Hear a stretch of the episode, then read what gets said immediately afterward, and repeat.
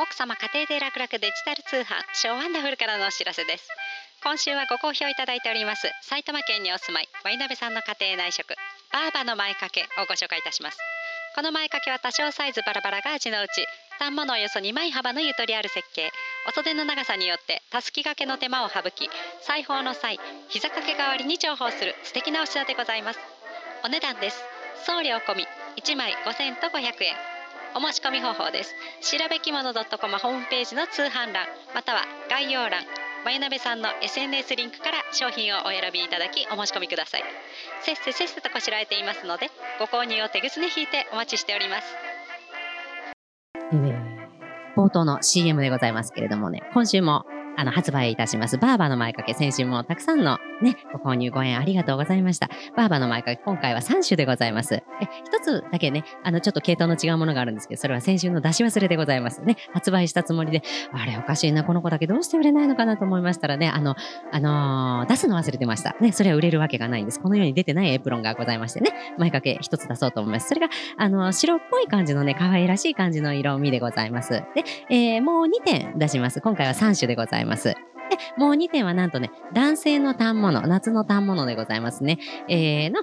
端切れといいますか、そちらを再利用いたしまして、工夫いたしまして前掛けに再利用したものでございます。でどちらかというとこれは夏物でございますね。大変薄いんでございます。ですから塵よけ風よけというような感じでございますね。ですから今の時期ですと冷房が強すぎる時なんかにおすすめでございます。で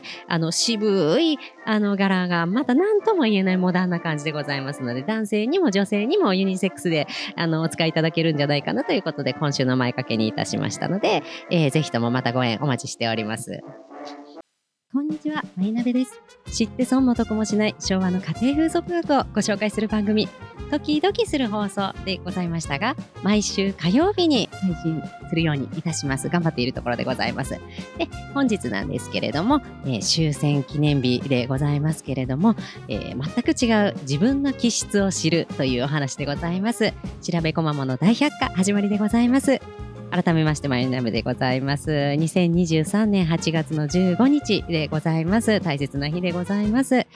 心切り替えて前向きに生きていきたいところでございます。で、本日なんですけれども、戦前のですね、やはりこの時期でございます。この時期じゃなくても戦前の本を読んでいるんでございますけれども、今日は昭和の11年ですね、発行されたのは1月1日おめでたいお正月昭和12年の本でございますけれども、そこから引用してお話ししたいと思います。で、なんでこの話を気質の話をしようかというところでございますけれども、とにかく私台所が常に汚いんでございます。夫がきれいにしてくれるので台所がなんとかきれいに保てているんでございますけれども、とにかく私は台所が汚いのでございます。で、でございますね、台所が汚いなって改めて朝思いましたので、台所について書こうと思ったんですね。それがね、初めてお台所へ立つときはどんな心がけが大切かというところで、見たんでございますけれども、台所はうちの中で一番神聖な場所であります。台所から家庭の平和も情味も円満さもすべて生まれてくるのであります。ですから花嫁さんは常に敬虔な態度で台所に立たねばなりませんと、ね外国のある有名な婦人でしたが、いつも流しの前にひざまずいてお祈りを捧げ、それから料理に取り掛かったということでありますね。そこまでしなくてもよろしいかなって失礼ながら思うんでございますけれども、台所の仕事を一生懸命するようになさいませということでございますね。こうすることで、内面でこれがねいいこと書いてあったんですよ。台所にですね、どこだっけよそう、海外宿ね、まず台所へ入る前には必ずきちんと身なりを整え、髪などをよくかき上げ、海外宿身支度していたしますと。そして台所はいつも清潔に掃除し、きちんと片付け、かわいい壁掛けだの一輪挿しなど飾って親しみの湧くようにいたしますとね。素敵ですよね。うちの母親そうなんですよ。おばあちゃまもそうでしたね。バーバーでございますね。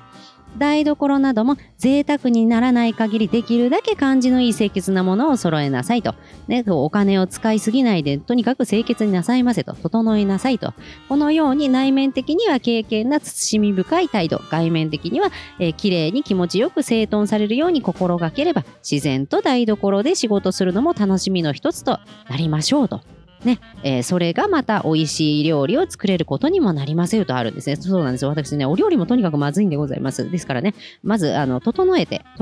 台所を整えて美味しい料理を作ってね、家族の健康を願おうというところでございます。で、そんなことを読んでましたらね、この本の特集に12型の回というのがございましてね、自分の気質を知ることが大事でございます。私はお台所が汚いということが悩みでございました。すなわちほとんどが汚いんでございますけど、お部屋でございます。ね、でも綺麗にしたいんでございます。探し物をね、なくしたいんでございます。だから部屋を綺麗にするしかないんでございますけれども、どうやら自分にはとっても癖があるようだと思うところがございまして、戦前の本でこの12型というのを見つけまして調べていたんですけれども、これが私の家族ほとんど当たっておりましたんで、ぜひとも皆様にもね、まあ、皆様ってほども聞いてないと思うんですけれどもね、皆様にもね聞いていただこうと思いまして、今日はこのお話をしようと思ったところでございます。で、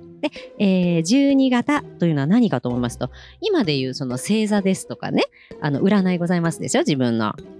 本能の部分ですとか解いてくるものなんですけれども、これがね、面白いことに自分が母の体に宿った年と生まれた月日によってどのような型を受けているのかを知るという新しい目線だなと思ったんですけれども、これは、お誕生日の月で見ていただくのでございます。で、ちなみにね、私は8月生まれでございます。8月の31日ね、野菜の日、豚ゴリラの日でございますね。野茂英雄が生まれた日でございます。で、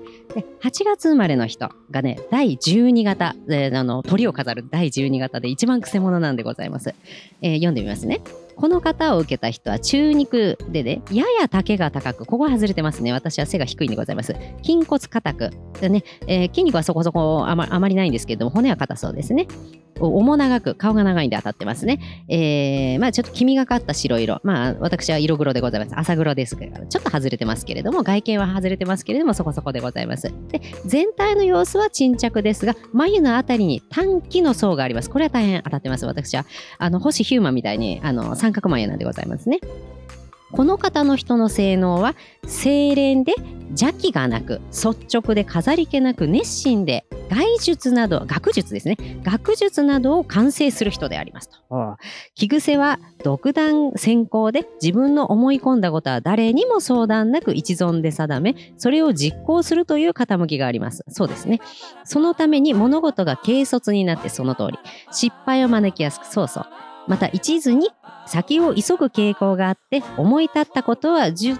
慮の暇もなくずんずん進行してまいりますと。その通りでございますね。親身の人が止めても素直に聞こうとはしないことが多く、表面では聞き入れたようにしても内心ではむしろ容易に服従しないのであります。その通り。物に凝りやすく飽きやすい、そうそう、この方の特徴であって、外面強そうで内面は割合に気の弱いところもあるので、家庭的には第11型、これ11月がね、なんと夫なんですね。くせ者夫婦ということでございますね。第11型の人のように波乱を起こすようなことはあまりありません。しかし短気で腹立ちやすく、同情も義務的にしかできず、常に人の調和を欠き、交際も、円滑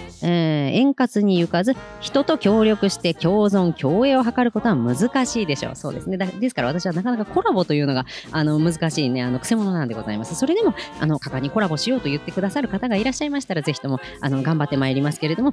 強情なところがあるようでございます。でも頑張ってなんとか生きていきたいと思っているところでございます。これね、当たってるんでしょうね。自分のね、いいところを知りつつ悪いところを知るっていうのはね、大事なことでございます。だから台所がどちらかってるっていうのも分かる気がするんでございます。ずんずん進んでいきますからね。ずんずん作りたい料理を邁進していくんで、周りが片付いてなくて、探し物をしている最中に焦げていくということでございますのでね、これは自分の気質を知るというのは大事でございます。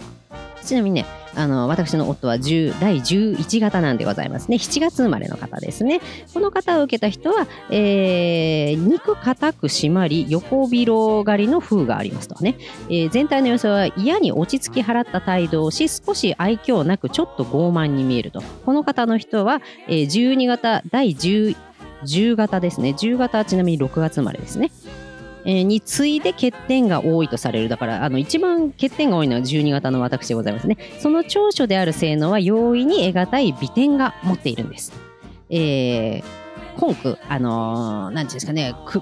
苦しい困難ですね、耐えてあくまでも目的を達成しようとする忍耐力が強い。そう、夫は忍耐力があるんです。義理がたくて一旦約束したことは必ず守り、人から受けた恩を決して忘れる。そうそう、学術技術を好んでその完成を期する素質がありますね。今急いでるところでございます。あと5分で私はお台場へ出かけたいんでございますね。金言にして、だから早い話がね、なんですかね、とにかく、忍耐力があるんですね。忍耐力があるんだけれども、ちょっとジャイアン気質がありまして、陰険で意地悪く、人をからかうのが好きなんですね。そのせいで、せっかく忍耐したことを、ぶっ潰すというところがあるようでございますね。大変変わった性格でございますけど、これが面白いところでございますね。ちなみにね、長男坊が、10月生まれなんですね。10月生まれは第2型ですね。この人はとにかく体が大きい。その通り、体が大きいんでございます。で、好みとしてはとにかく休みたい。その通りでございますね。休みたいのでございます。で、一旦思い込んだら是が非でも押し通すという頑固ですから、良いところなら結構ですが、悪いことの場合は非常に損をすると。その通りでございますね。なんですけれども、